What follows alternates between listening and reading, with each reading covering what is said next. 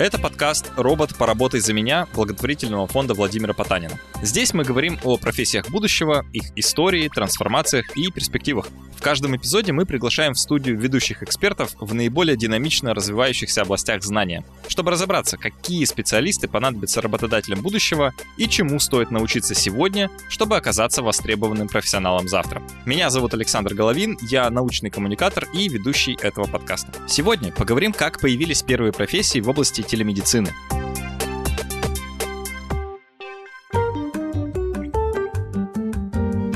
В одном прекрасном городе между его последней улицей и лесом жил знаменитый доктор по фамилии Айболит. Так, дышите. Еще дышите. А, не дышите. Очереди к нему становились все больше и больше, и целый день не замолкал телефон.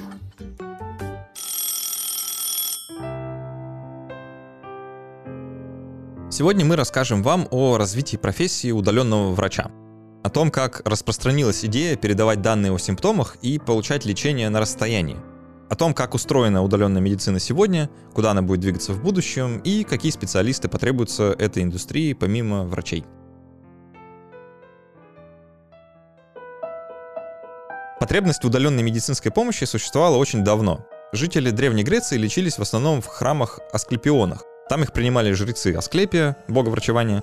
Однако пожилые, немощные и лежачие больные не всегда могли прийти в храм лично, поэтому они отправляли своих представителей посыльных, которые передавали жрецам информацию о симптомах больного, а назад приносили диагноз и предложенное лечение. Конечно, это можно с большой натяжкой назвать непосредственно телемедициной, поскольку никакие технологии здесь не используются. Однако здесь налицо развитие идеи о том, что можно передавать информацию о своем здоровье и получать ответ доктора, не находясь географически в одной точке с врачом.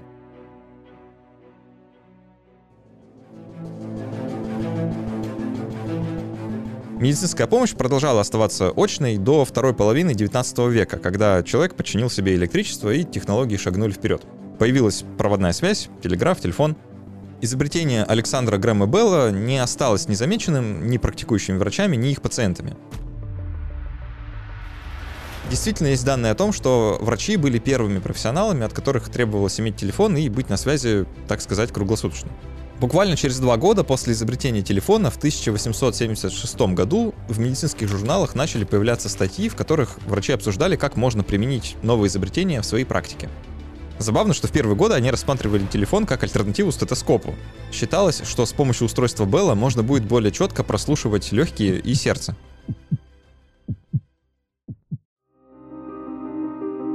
Параллельно с этим, конечно, телефон использовали и по прямому назначению. 29 ноября 1879 года в уважаемом медицинском журнале Lancet опубликовали заметку анонимного автора. Он рассказал про один такой случай. В полночь в одной семье из Соединенных Штатов стоял переполох. Новорожденный малыш громко и хрипло кашлял. Встревоженные мать и бабушка были уверены, что это круп. Острое и довольно опасное воспаление дыхательных путей у маленьких детей. В панике они позвонили своему семейному доктору, чтобы сообщить ужасные новости. «Поднимите ребенка к телефону», — скомандовал врач, «и дайте мне услышать, как он кашляет». Внимательно послушав малыша, доктор понял, что на круп это не похоже, и дал родителям рекомендации, как успокоить и себя, и ребенка. Конечно, жалобы пациента — это уже какая-то информация для врача. Но все же лечить без анализов и исследований — это та еще задача. Одной из медицинских новинок, поразительных для людей конца 19-го, начала 20 века, была электрокардиограмма. Тогда ученые догадались, что сердце во время своей работы генерирует слабые электрические токи, и надеялись, что их можно не только обнаружить, но и записать. Первых успехов в этом деле добился британский физиолог Огастес Уоллер — в 1887 году он использовал капиллярный гальванометр Липмана, устройство чувствительное к слабым электрическим токам. Уоллер взял гальванометр и подключил его к проектору. След от сердцебиения, похожий на кардиограмму, попал на фотопластину. Ее, по легенде, физиолог прикрепил к движущемуся игрушечному поезду. Подопытным был пес исследователя Джимми, который терпеливо стоял лапами в стеклянных банках с физраствором. Так Август Уоллер создал ЭКГ-аппарат, снимающий показания в режиме реального времени. 1889 году Уоллер и Джимми приезжают на первый международный конгресс физиологов в Швейцарию, чтобы продемонстрировать свою технику. Туда же приезжает другой ученый из Голландии Уильям Эйнтховен. До этого он занимался исследованием физиологии дыхания, но на Конгрессе увидел выступление Уоллера, и это определило его дальнейшую судьбу.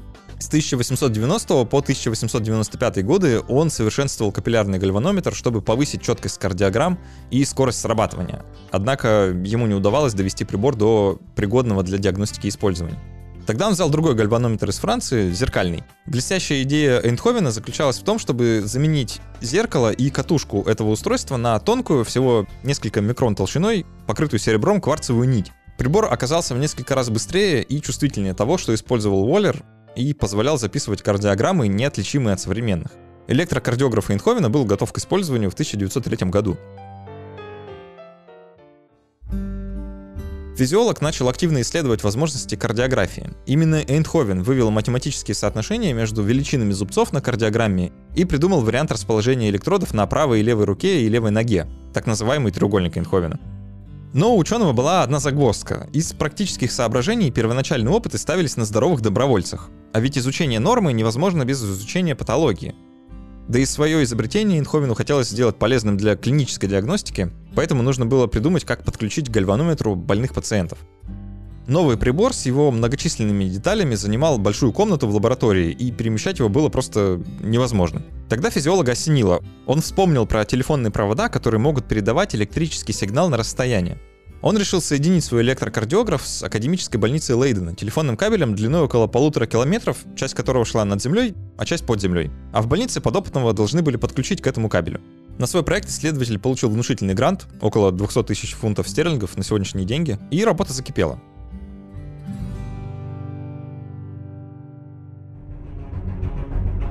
Первые испытания были неудачными. Данные серьезно искажались из-за того, что надземные части троса раскачивались на ветру, взаимодействовали с магнитным полем Земли, но и эту проблему удалось решить, кабель в итоге заизолировали свинцом. Все было готово к первой в мире трансляции кардиограммы. В воскресный день, 22 марта 1905 года, в лабораторию Эйнховена пришел здоровый добровольец. С него ученый предварительно снял кардиограмму на месте и сделал фотографию для отчета. Усатый статный мужчина средних лет в белой шапочке сидит с закатанными рукавами рубахи. Его руки опущены в большие емкости с мутноватым раствором, которые стоят на небольших скамеечках. В емкости погружены электроды, а сам мужчина деловито и напряженно смотрит куда-то в сторону. Физиолог подписал его буквами D и J. Вероятно, усатым мужчиной был ассистент Эйнховена Си Джей Де Йонг, который исполнял роль пациента. Затем волонтеры отправили в Лейденскую больницу и повторили опыт. Первая в мире трансляция кардиограммы на расстоянии прошла успешно. Эйндховен убедился, что две ЭКГ идентичны друг другу, однако подметил небольшое отклонение в теле кардиограмме. Ученый объяснил это тем, что из лаборатории в больницу добровольцу пришлось ехать на велосипеде. Так состоялось первое телемедицинское событие. Поначалу практикующие врачи положительно восприняли новую технологию, но вскоре ситуация изменилась. Дело в том, что Эйнховен гораздо лучше разбирался в кардиограммах, чем врачи. Ведь он видел их уже не один десяток и ежедневно имел с ними дело. Физиолог начал давать врачам диагностические советы, и вот этого они уже совсем не оценили. В результате через несколько лет линию связи между больницей и лабораторией демонтировали. И все же заслуги Вильяма Эйнховена не пропали даром. В 1924 году он получил Нобелевскую премию по физиологии и медицине за свою работу. Если бы Агастас Уоллер был еще жив, он мог бы разделить с ним эту награду, но, к сожалению, он умер всего за два года до этого. В то же время уже вовсю использовался и другой вид новой беспроводной связи, а именно радио. Оно вызвало невероятный ажиотаж во всех сферах, от развлечений до национальной обороны. И, конечно, люди начали думать о том, как врачи могут оказывать пациентам помощь по радио. В 1924 году журнал Radio News вышел с прекрасной футуристической картинкой на обложке. Дети сидят у аппарата видеосвязи и показывают своему лечащему врачу язык в классическом «скажите А». Подпись гласит «Радиодоктор, возможно». На тот момент это были лишь мечты, но через два с лишним десятка лет изобретут телевидение. К середине 1950-х годов телевидение начнут использовать сначала для дистанционного наблюдения за пациентами, например, в психиатрических клиниках, а затем и для удаленных консультаций по видеосвязи. Рентгеновские снимки, результаты анализов и медицинские записи истории болезней, медицина начинает успешно кочевать по проводам.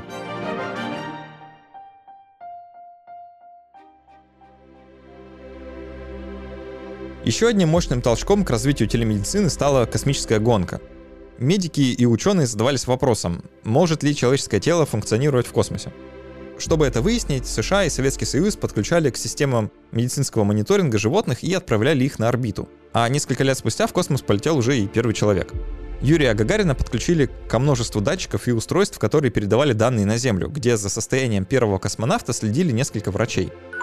Кстати, рекомендуем послушать прошлый выпуск нашего подкаста, где мы рассказывали о первом полете человека в космос и о зарождении профессии космонавта. Наконец в мир пришел интернет и изменил все. Скорость, с которой люди получили возможность общаться и передавать данные, стала просто фантастической. Интернет открыл новые горизонты и для телемедицины.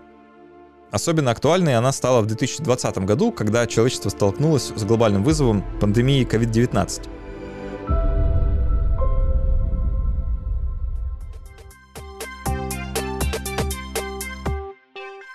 Какое же будущее ждет телемедицинские технологии? Будут ли они нуждаться в специалистах, которые не имеют медицинского образования, а, например, обладают навыками менеджмента индивидуальных медицинских программ. Об этом мы узнали у Олега Стефановича Медведева, профессора, заведующего кафедрой фармакологии факультета фундаментальной медицины МГУ, руководителя научно-исследовательского центра «Здоровое питание». Олег Стефанович, здравствуйте. Здравствуйте. Давайте начнем с того, что мы попробуем определить понятие, потому что телемедицина, слово такое на слуху, мне кажется, многим слушателям оно знакомо, но что это конкретно такое, я думаю, не все правильно представляют. Давайте, может, попробуем для слушателей это разъяснить поподробнее? Обычно под телемедициной понимают оказание медицинской помощи людям, которые находятся на неком расстоянии, на неком удалении от э, врача, который может оказать эту помощь. Поэтому в самом широком смысле этого слова можно называть это и медициной на расстоянии, и телемедициной. То есть здесь какого-то четкого разделения нет.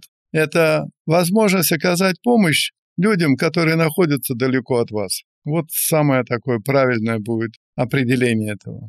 Идея удаленное оказание помощи, она не новая, то есть э, мы про нее довольно давно слышим, и я сам из медицинской среды, у меня медицинское образование, и еще, когда я учился в ВУЗе, периодически говорили о телемедицине и о ее развитии, внедрении разных технологий, но такое ощущение, как будто несмотря на весь технологический прогресс, который вот у нас случился за последние 10-15 лет, мы к врачу все равно ходим по старинке. То есть э, как будто бы поход к врачу не сильно изменился, и вот как мы с вами привыкли удаленно, знаете, разговаривать сейчас, или привыкли к удаленным форматам в образовании, кажется, что в медицине это еще не настолько распространено. Или это мое какое-то представление, которое с действительностью не соотносится? Вы знаете, вы абсолютно правы, и мне кажется, что в этом отношении медицина в смысле использования телемедицины, она очень сильно отстает от других областей нашей деятельности. Скажем, мы привыкли в банковской сфере, что мы можем передать деньги из одного счета в другой, положить их на карточку и так далее. В медицине пока этого нету, и ограничений значительно больше. Частично это определяется тем, что значительно строже подходы к сохранению персональных данных, о предупреждении утечки персональных данных. Это очень чувствительная область. Частично это связано, э, в общем, с консервативным характером самой медицины. Новое внедрять в медицине тяжелее, чем в других областях. Это действительно так. И поэтому, к сожалению, телемедицина, э, хотя технологически по возможностям мы можем делать сейчас практически все, но до практического внедрения доходит не так часто. И поэтому я бы разделил нашу беседу по телемедицине на два таких раздела, потому что под телемедициной сейчас понимают две области взаимодействия. Это взаимодействие врач-врач, когда и с одной стороны интернет-канала находится врач медицинским образованием, и с другой стороны, то есть практически это консультация. Когда есть сложные клинические случаи, когда необходимо в экстренной ситуации получить помощь, у врача где-то на периферии нет достаточно опыта, эта область значительно больше развита уже в России. Этому способствовало то, что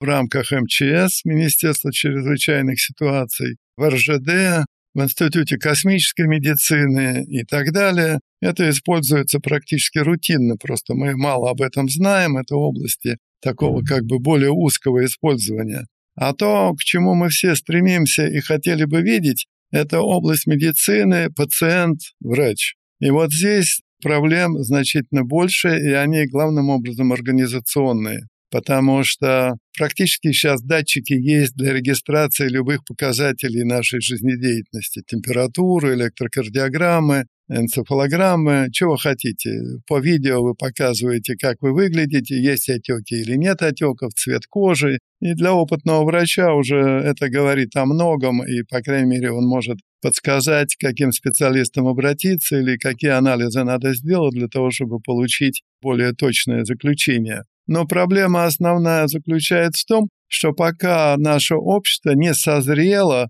для широкого внедрения вот этого профилактического направления. Потому что это ведь суть профилактики. И главным образом телемедицина, она сейчас используется в двух направлениях. Это мониторинг, поддержка больных с хроническими заболеваниями, когда человек болен, это особенно для пожилых характерно, когда количество заболеваний, так сказать, понемножку накапливается у человека с возрастом, и тогда надо сказать, что это очень дорого держать этих пациентов в больнице, потому что это, а, самое дорогое, и, б, в общем, относительно опасная вещь. Больница – это опасное место пребывания, потому что внутри больничные инфекции и так далее, там ошибка медсестры при постановке капельницы – это все опасные процедуры. И, в общем, медицина более опасна, скажем, чем полеты на самолете. Масса есть публикаций на эту тему, что это более опасное место. Поэтому логически, с точки зрения экономики, лучше оказывать помощь, когда э, человек находится дома, в привычной обстановке, у него нет вот этой депрессии, связанной с больничной обстановкой вокруг. Вот для этого телемедицина хороша. То есть вот больные с хроническими заболеваниями.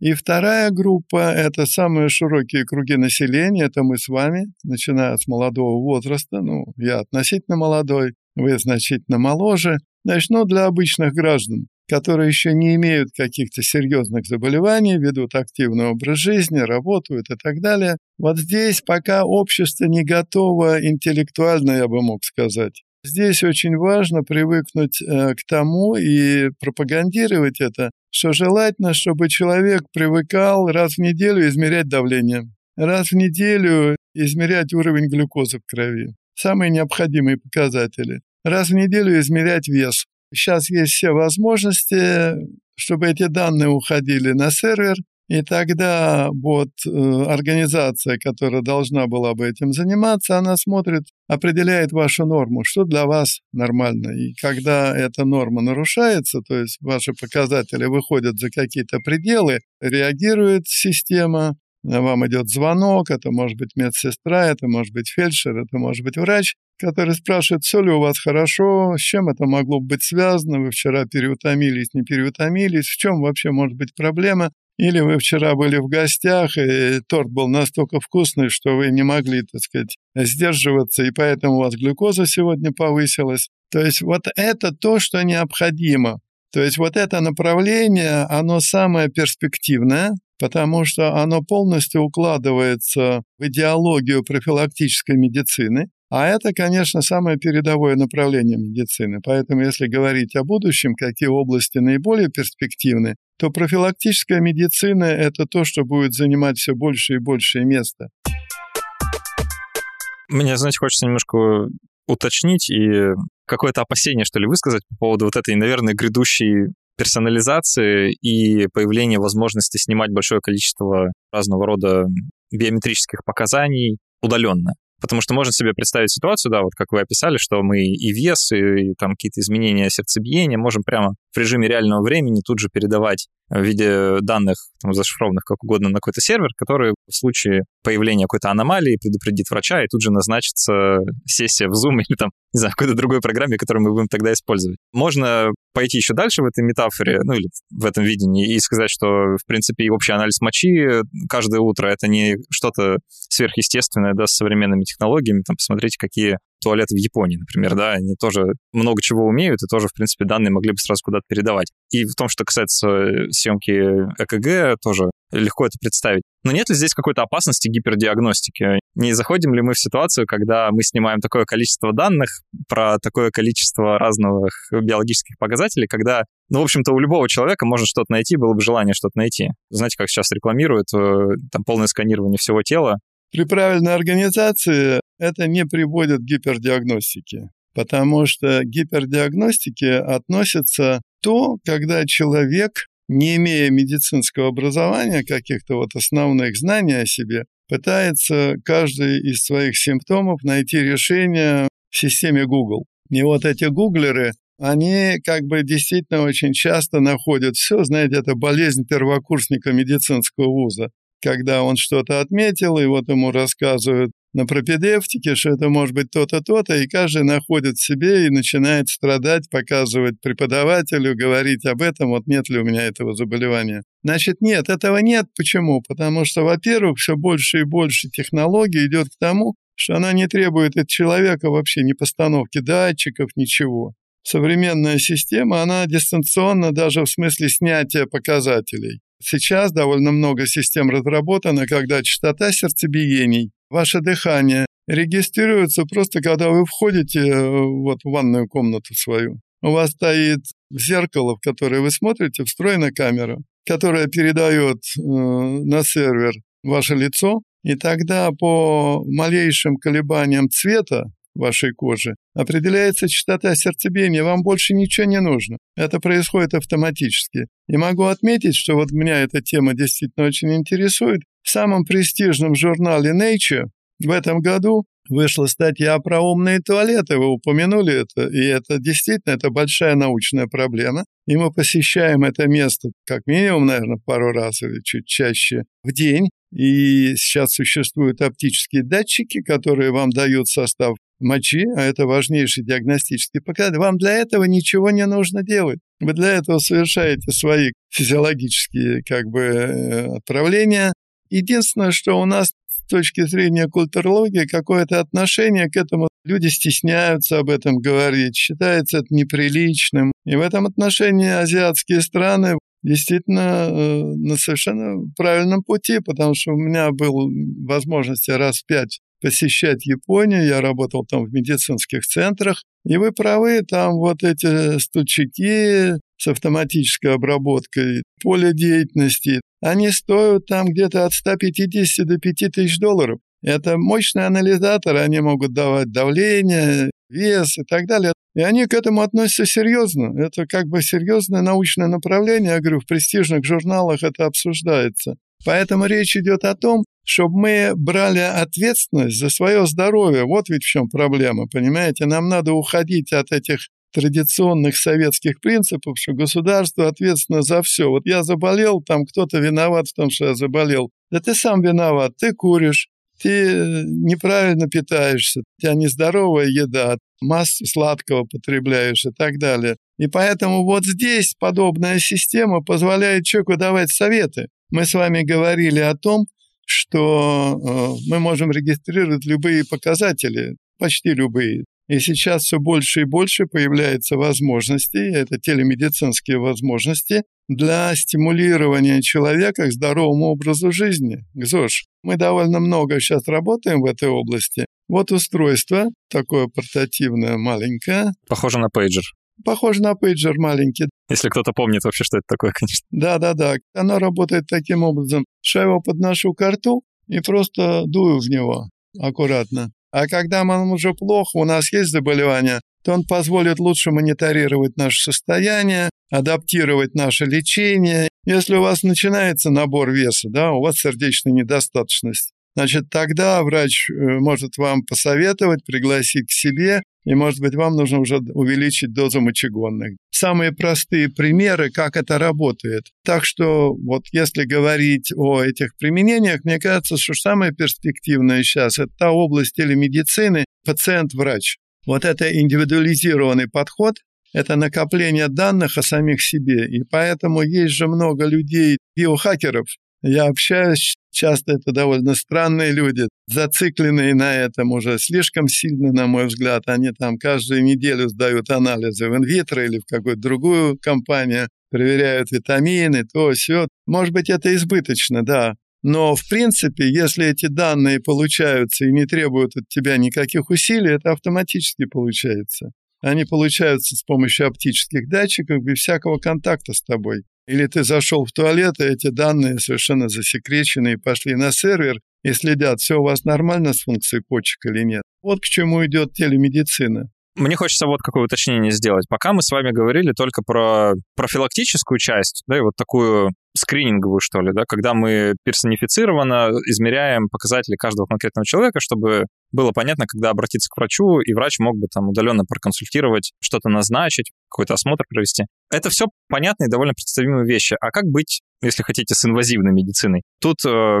удаленные технологии нам как-то помогут, или все-таки, когда, знаете, вот пришло время операции, то это все равно в больницу? Или в этом направлении тоже какое-то развитие есть? Вы знаете, в этом направлении развитие есть. Оно довольно существенное. И оно заключается в том, что мы расширяем объем оказания высокотехнологической помощи за счет использования, скажем, робототехники. Хотя это дорого, но очень часто у нас просто недостаток подготовленных кадров. Нам не хватает и во всем мире недостаток хорошо подготовленных кадров. Поэтому сейчас во многих странах, в нашей стране тоже, идут э, экспериментальные исследования подобного рода по поводу того, что вы можете использовать подобный робот на большом расстоянии, если канал у вас работает хорошо и задержка небольшая, то, строго говоря, хирург может находиться в Москве, а операция будет проводиться во Владивостоке, если у них нет специалистов вот этого узкого профиля. И это становится все более применимо. Вторая особенность – это когда люди автоматически не могут получить э, помощь конкретного врача напрямую. Почему? Ну, моряки во время плавания, космонавты. Масса есть примеров, когда люди работают удаленно, и никакой другой помощи, кроме как помощи по телемедицине, нет. Или, по крайней мере, нужно решить, нужно туда посылать самолет или нет, нужно посылать вертолет или нет. Это дорогостоящее удовольствие. И как показывает мировой опыт, где-то в половине случаев можно помочь человеку, не вызывая вот эту экстренную помощь, санавиацию и так далее. Так что это действительно очень важно. В эту сторону работы идут. Подтверждено в случае чрезвычайных ситуаций. Различные катаклизмы, типа крушения поезда, которое может происходить, знаете, страна у нас большая, это может происходить там, где жилья нету в ближайшие в округе сотен километров. А если есть канал связи, и в РЖД, в общем, проложены оптические кабели, практически вдоль всех железных дорог, это становится реальностью, можно оказать помощь. Или там землетрясение в Спитаке было в свое время. Реальная помощь, которая может быть, и здесь могут использоваться самые э, высокие технологии дистанционно. Ну и если сейчас как бы мечта идет Илон Маск полеты на Марс, значит, понятно, что никаким другим способом помочь нельзя, кроме как дистанционно. Но мы понимаем, что это мечты человечества. Но даже если это не Марс, а если это удаленная деревня или чум на севере Красноярского края, то ситуация очень близка, поверьте мне. Может, даже сложнее, да, чем в случае с Марсом. Согласен, да все-таки если человек заинтересовался и хочет э, себя применить в сфере телемедицины, мы говорили, что самые наибольшие проблемы, или лучше сказать вызовы, да, стоят э, именно в сфере информационной технологии, как я вас понял, да, что дело в том, чтобы организовать эту работу, организовать сбор данных, стоит смотреть в сторону каких-то IT-специальностей, связанных с медициной. Для того, чтобы обеспечивать эту работу, для того, чтобы проводить анализ данных, это нужны специалисты с подготовкой компьютерной, компьютер сайенс. Это нужны специалисты, которые понимают в передаче данных, интернет-специалисты и специалисты в области искусственного интеллекта. То есть вот это направление, которое абсолютно необходимо.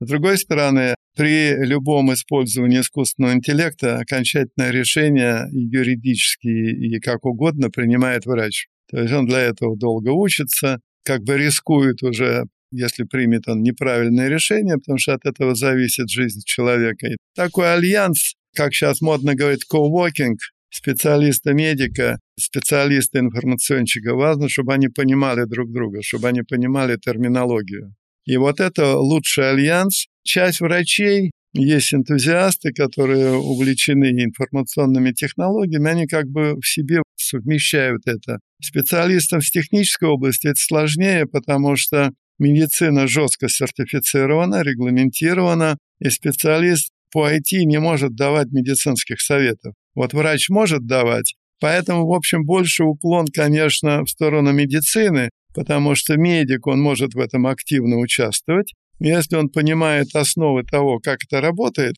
то он просто будет использовать это более эффективно. Но IT-компонент, он абсолютно необходим. А мы же как бы стараемся просвещать, просвещать наших граждан, наше население, чтобы они все больше и больше доверяли этим новым технологиям, телемедицины, не боялись этого. Это нормальный ход развития медицины, это будущее. Олег Стефанович, спасибо большое за эту беседу, было очень интересно. Спасибо вам большое.